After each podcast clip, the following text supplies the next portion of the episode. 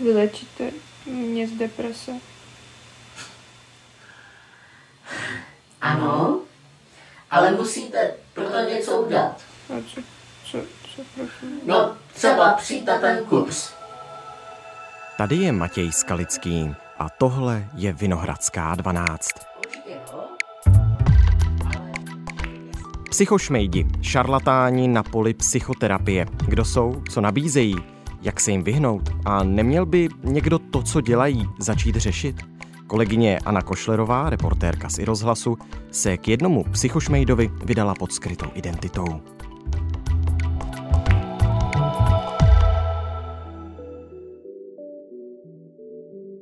Dnes je středa 19. dubna. Ahoj Ano, vítej ve Vinohradské 12. Ahoj Mati a dobrý den všem posluchačům.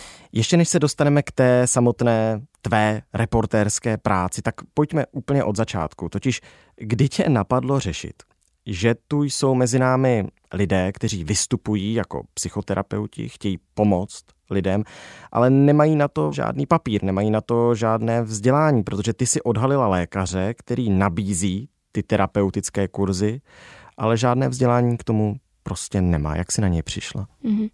Tak uh, já se vlastně dlouhodobě zabývám různými psychotématy, psali jsme o psychiatrii, psali jsme o lidech, kteří mají zkušenost s duševní nemocí a na základě těch témat, která jsem zpracovávala, jsem dostala podnět právě od psychoterapeutické společnosti a ten podnět vlastně spočíval v tom, že se v České republice roztrhl pytel tady s těmi šarlatány, tedy lidmi, kteří nabízejí psychoterapie nebo psychoterapeutické služby, aniž by k tomu měli uh, nějaký výcvik. Dostal jsem pak tip tady na toho konkrétního pána, dostal jsem ho od jedné psychoterapeutky a zároveň tady ten pán byl zmiňovaný v jedné facebookové skupině, která se jmenuje Psychokraviny a je tam zhruba tři tisíce lidí, většinou to jsou právě certifikovaní terapeuti a upozorňují tam na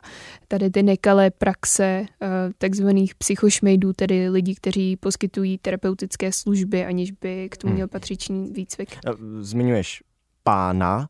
Eh, ten pán bude jednou z ústředních postav toho našeho dnešního povídání. My nebudeme říkat jeho pravé jméno, budeme mu říkat možná trošku lépe než pán, pan doktor nebo nějakým iniciály. Mm-hmm. Můžeme mu říkat pan doktor, já v tom článku využila jeho iniciály, takže pan MD. On je to vystudovaný lékař, mm-hmm to víme, ale zároveň není eh, členem lékařské komory. On eh, tím členem byl, ale už zhruba deset let v té lékařské komoře není, tím pádem on se jí nezodpovídá a nemusí se řídit jejím etickým kodexem. Jde o pána ve středním věku, který ve svém rodinném domě v Havlíčkově Brodě poskytuje pseudoterapeutické služby, konkrétně metody konstelace a ten terapeutický výcvik, o kterém jsem mluvila, ten on právě nemá, ale i přesto, že ho nemá, tak nabízí tady ty víkendové kurzy, kde se mu lidi otevírají a on se s nimi baví o osobních věcech a snaží se jim nějakým hmm. způsobem pomoci. Ty ses do Havlíčkova Brodu za panem doktorem vydala. Vydala se tam ale jako novinářka, ale jemu si neřekla, že si novinářka vydala se tam pod skrytou identitou. Proč tenhle přístup? No, já jsem vlastně potřeba zjistit, co přesně tady ten pán nabízí a jakým způsobem eh, komunikuje se svými klienty. To bych nezjistila, pokud bych tam přišla z pozice novinářky, protože eh, samozřejmě když dáváte rozhovor nebo mluvíte s novinářem, tak se chováte jinak než tady v tom intimním prostoru, kde je vlastně eh, ten psychoterapeut a klient. Takže to byl ten důvod. Já jsem vlastně chtěla pochopit, jak vypadá ta jeho práce a zda může někomu ublížit, co přesně nabízí tady ten pán, kolik za to chce peněz. Chtěla jsem nějakým způsobem zachytit ten autentický zážitek klienta, který tam přijde s nějakým problémem. Mm, ona to není úplně rutinní novinářská práce a podléhá řadě i etických pravidel. My na to máme samozřejmě kodex a tak dále. Jak se na tou připravovala, řešili jste na i rozhlasu, jak k tomu přistoupit, protože, jak říkám, to není na každodenní bázi, že bychom někam vyrazili se skrytým mikrofonem a něco ve veřejném zájmu zjišťovali. Je to tak, vůbec to není standardní praxe a my jsme to samozřejmě v redakci opakovaně řešili, jak si říkal, jsme vázení kodexem Českého rozhlasu. Zákonem taky samozřejmě a tak dále. A tady to není jakkoliv standardní praxe a já jsem použití té skryté identity dostala povolení od svého šéf-redaktora, také jsem se radila s právním oddělením Českého rozhlasu, se kterým jsme následně také došli k závěru, že pana doktora budeme anonymizovat, nebudeme do té reportáže dávat jakékoliv fotky, podle kterých by mohl být identifikován on nebo, nebo třeba jeho bydliště protože nejde o individuální příklad nekalé praxe, ale systémový problém, který spočívá v tom, že psychoterapeuti, kteří nepracují v té klinické sféře, tedy psychoterapeuti, kteří nemají ty lékařské atestace, nejsou eh, jakkoliv ukotveni v zákoně a mohou si tedy víceméně dělat, co chtějí, což pak v praxi může znamenat, že přijdete k někomu, kdo se vydává za terapeuta, může i mít uh, punc té autority tím, že je třeba vystudovaný lékař, ale k té samotné psychoterapeutické práce. On vlastně nemá žádný výcvik a nemůže vám tím pádem pomoci a může vám i dost ublížit tím, že s ním budete sdílet ty nejintimnější a nejosobnější problémy a bylo by třeba na místě, abyste šli ke klinickému psychologovi a nebo třeba i k psychiatrovi. Na to, že jde o systémový problém, jak si říkala, tě pokud vím upozornila Dominika Čechová z České asociace pro psychoterapii. Nabízejí jako opravdu ty věci, které u, u těch kvalifikovaných lidí nevidíte. Jo. Tady hmm. prostě je to jako, že uděláte tuhle věc a změní se vám svět, hmm. koupíte si tuhle knížku, změní se vám svět, přijde na seminář, hmm. prostě nový člověk. Jo. Takže jako tady i Teď k tomu konkrétnímu příběhu, totiž jako ty si musela si něco vymyslet, jakýsi problém, se kterým si zatím panem doktorem šla. Já jsem přemýšlela o tom, s jakou identitou tam jít a vlastně jsem se rozhodla, že mě nejvíc zajímá, jakým způsobem on bude reagovat na někoho, kdo má poměrně závažné diagnostikovatelné psychické problémy. Vybral jsem si deprese, což je takový jako nejstandardnější příklad duševního onemocnění. Vybral jsem si roli někoho, kdo má opravdu těžké deprese a kdo by měl být nejspíše hospitalizovaný anebo, nebo aspoň být poslán k psychiatrovi. To znamená, ty jsi prostě tam přišla k domu v Havlíčkové Brodě, zazvonila si, já jsem ta a ta, jsem tady, eh, domluvili jsme se, že budu s vámi řešit svoje problémy, mám těžké deprese. Jo, tak eh, té naší návštěvě předcházel ještě telefonát, kde já jsem mu vysvětlovala, že je mi špatně a že mám také problémy s přítelem, s tím přítelem, tedy s myšleným přítelem. Eh, jsem přijela právě do Havlíčkové Brodu až hmm. k němu domů toho přítele hrál můj kolega z rozhlasu a měli jsme předem domluvené přesně, jakou roli budeme hrát.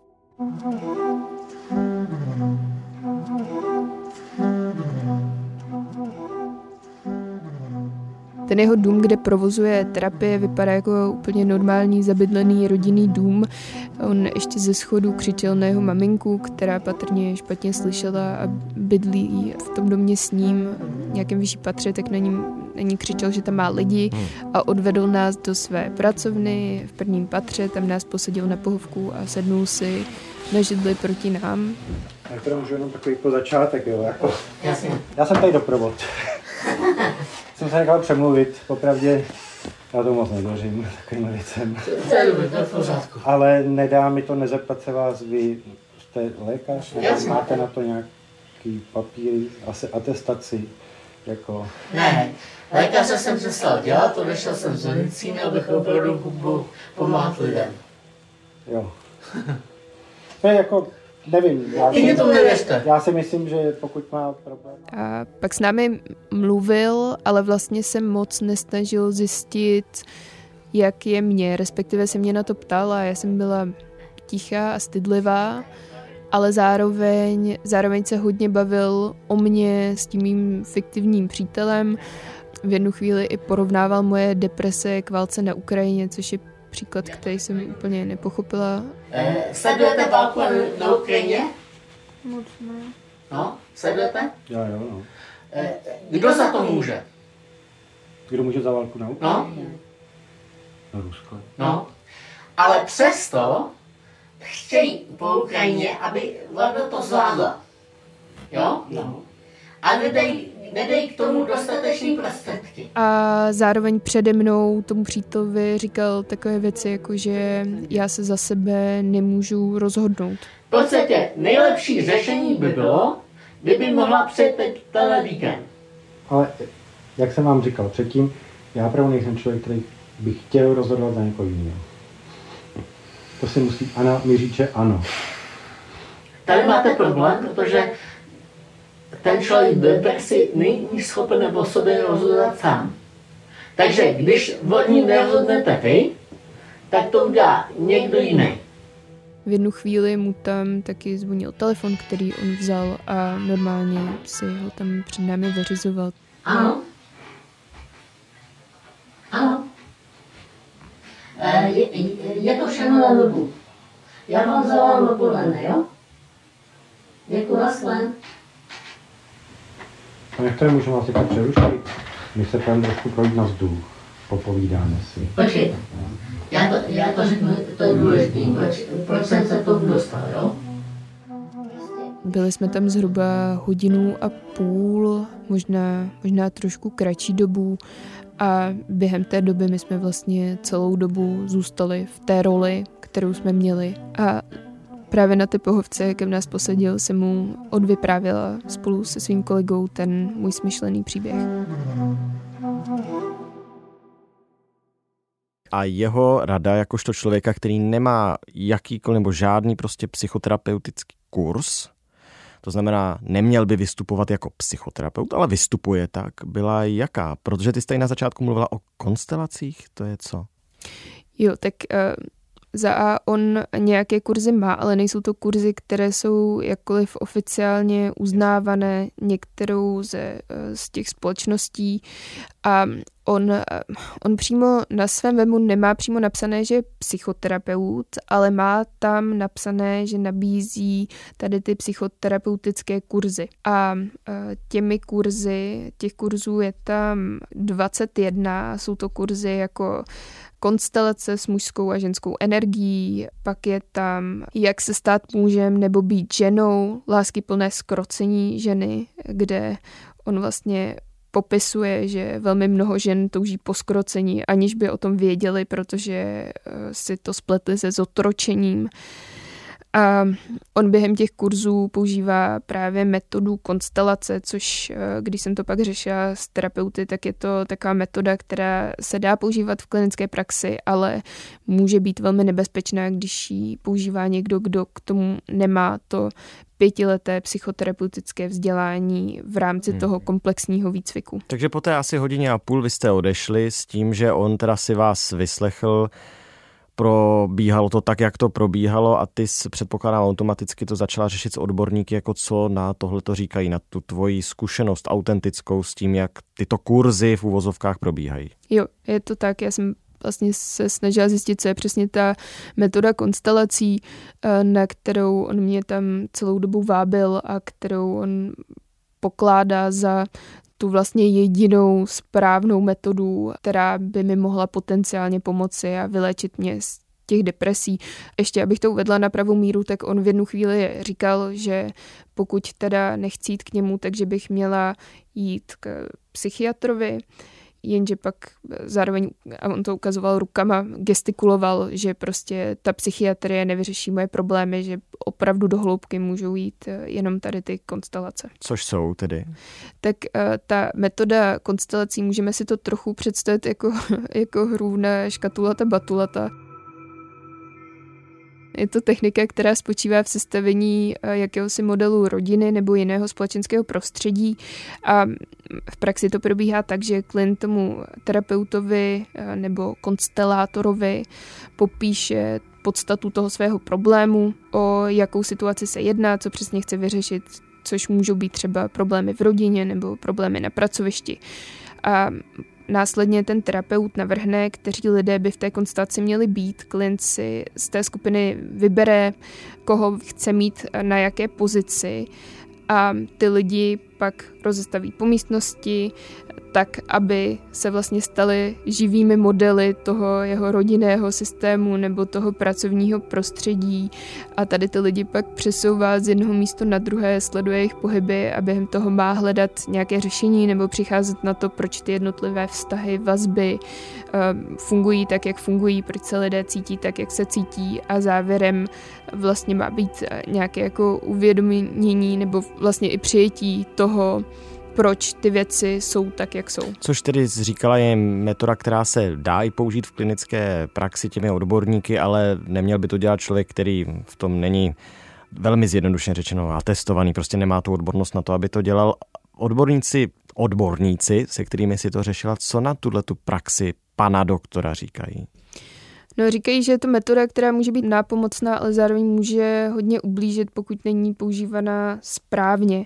Eh, mě to jedna terapeutka vysvětlovala, že je to jako kdybyste někomu, kdo nikdy v ruce nedržel zbraň, dali do rukou kulomet. To správné použití znamená, že ji dělá někdo, kdo má právě ten ten komplexní, ten pětiletý psychoterapeutický výcvik v systematické terapii, která se právě zabývá tady těmi rodinnými systémy a vztahy. Příklad eh, špatného použití tady té metody jsem si vyslechla tento týden, když jsem mluvila s jednou terapeutkou, která u něj právě byla tady na tom výcviku konstelací a došlo tam k tomu, že se tam několik lidí začalo navzájem škrtit a ona z toho byla dost traumatizovaná, říkala, že pak musela jít domů se svojí kamarádkou, že vlastně nechtěla být ten večer sama, že si to dlouho pro sebe zpracovávala to, co se tam stalo. Tady to už se stalo před více než deseti lety, ale když jsem s tou paní mluvila, tak říkala, že potom, co si přečetla můj článek a vlastně se vrátila na webové stránky toho pana doktora, tak eh, tak jí to celý ten zážitek připomnělo, protože tam píše úplně ty stejné věci, jako tam měl předtím a má pocit, že se ta jeho praxe nikterak nezměnila. A já jsem také narazila na anonymní výpovědi na, na fóru doktorka.cz.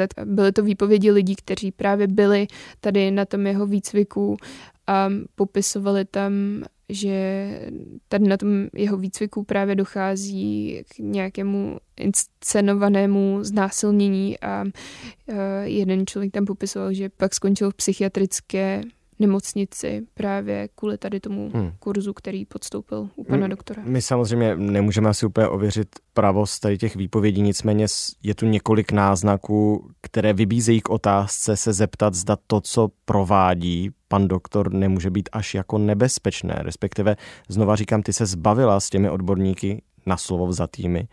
Tak jak na tohle to nahlíží? Z to nějakým způsobem nenarušuje i pověst psychoterapeutů jako takových. Mm. No tak ten problém je, že tím, že pan doktor není součástí žádné odborné asociace, protože nemusí být součástí odborné asociace k tomu, aby provozoval to, co provozuje.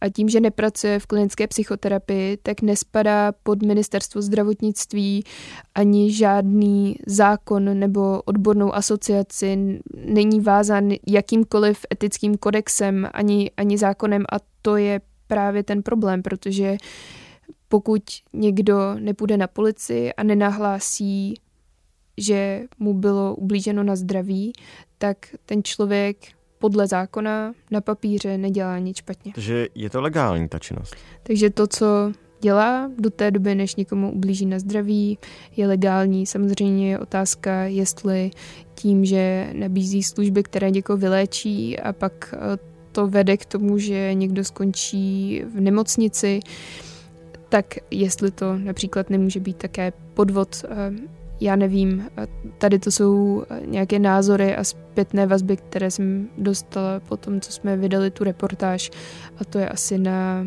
na těch klientech, kteří na těch kurzech byli a měli s tím negativní zkušenost, aby se rozhodli, co s tím.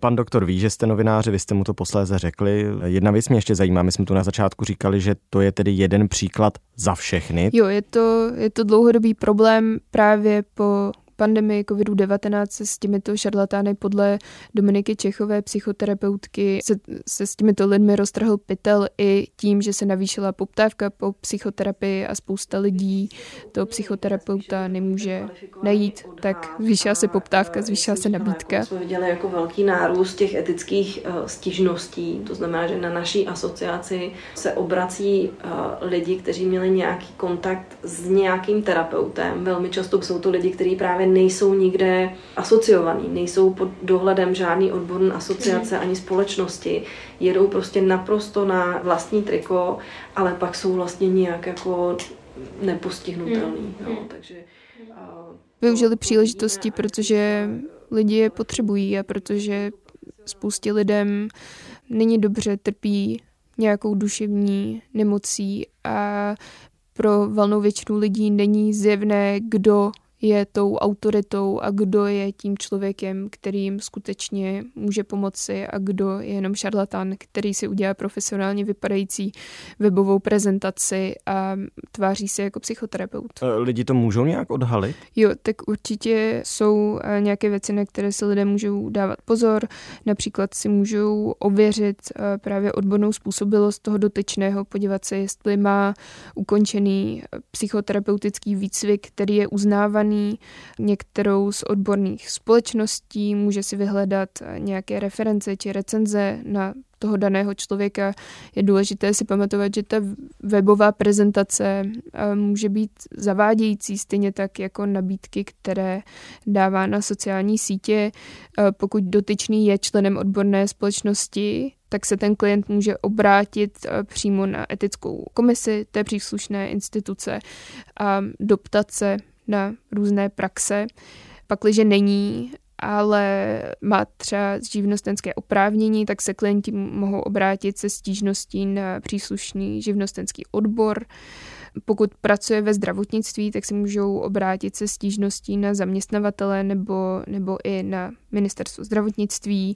A samozřejmě pokud tam dojde nějakému trestnému činu, jako například ublížení na zdraví, tak se mohou obrátit na policii nebo můžou příklad také medializovat. No a úplně poslední věc, protože mně přijde, že teda ten zásadní problém eh, v tom celém je, že zákon to neřeší. Podle České asociace pro psychoterapii by měl Oni za to dlouhodobě lobují, protože um, když budou psychoterapeuti združení pod nějakým odborným tělesem, které může vypadat eh, například jako Česká lékařská komora, tak budou vázáni etickým kodexem, budou té společnosti nebo asociaci eh, muset odpovídat a bude zcela zjevné, kdo je certifikovaný psychoterapeut a kdo není. Což doteď není.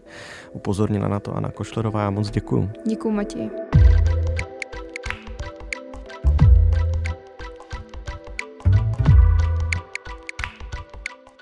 Tohle už je všechno z Vinohradské 12, z pravodajského podcastu Českého rozhlasu. Dnes s kolegyní Anou Košlerovou, reportérkou webu iRozhlas.cz. Probírali jsme její zatím poslední velké téma, takzvané psychošmejdy, šarlatány na poli psychoterapie. My už chystáme epizodu další, nezapomeňte si ji najít a pustit. Jestli nás ještě neodebíráte, tak doporučuji to udělat, protože pak o žádný díl nepřijdete. Ale tradičně dodávám, jsme na webu iRozhlas.cz i ve všech podcastových aplikacích. Naslyšenou zítra.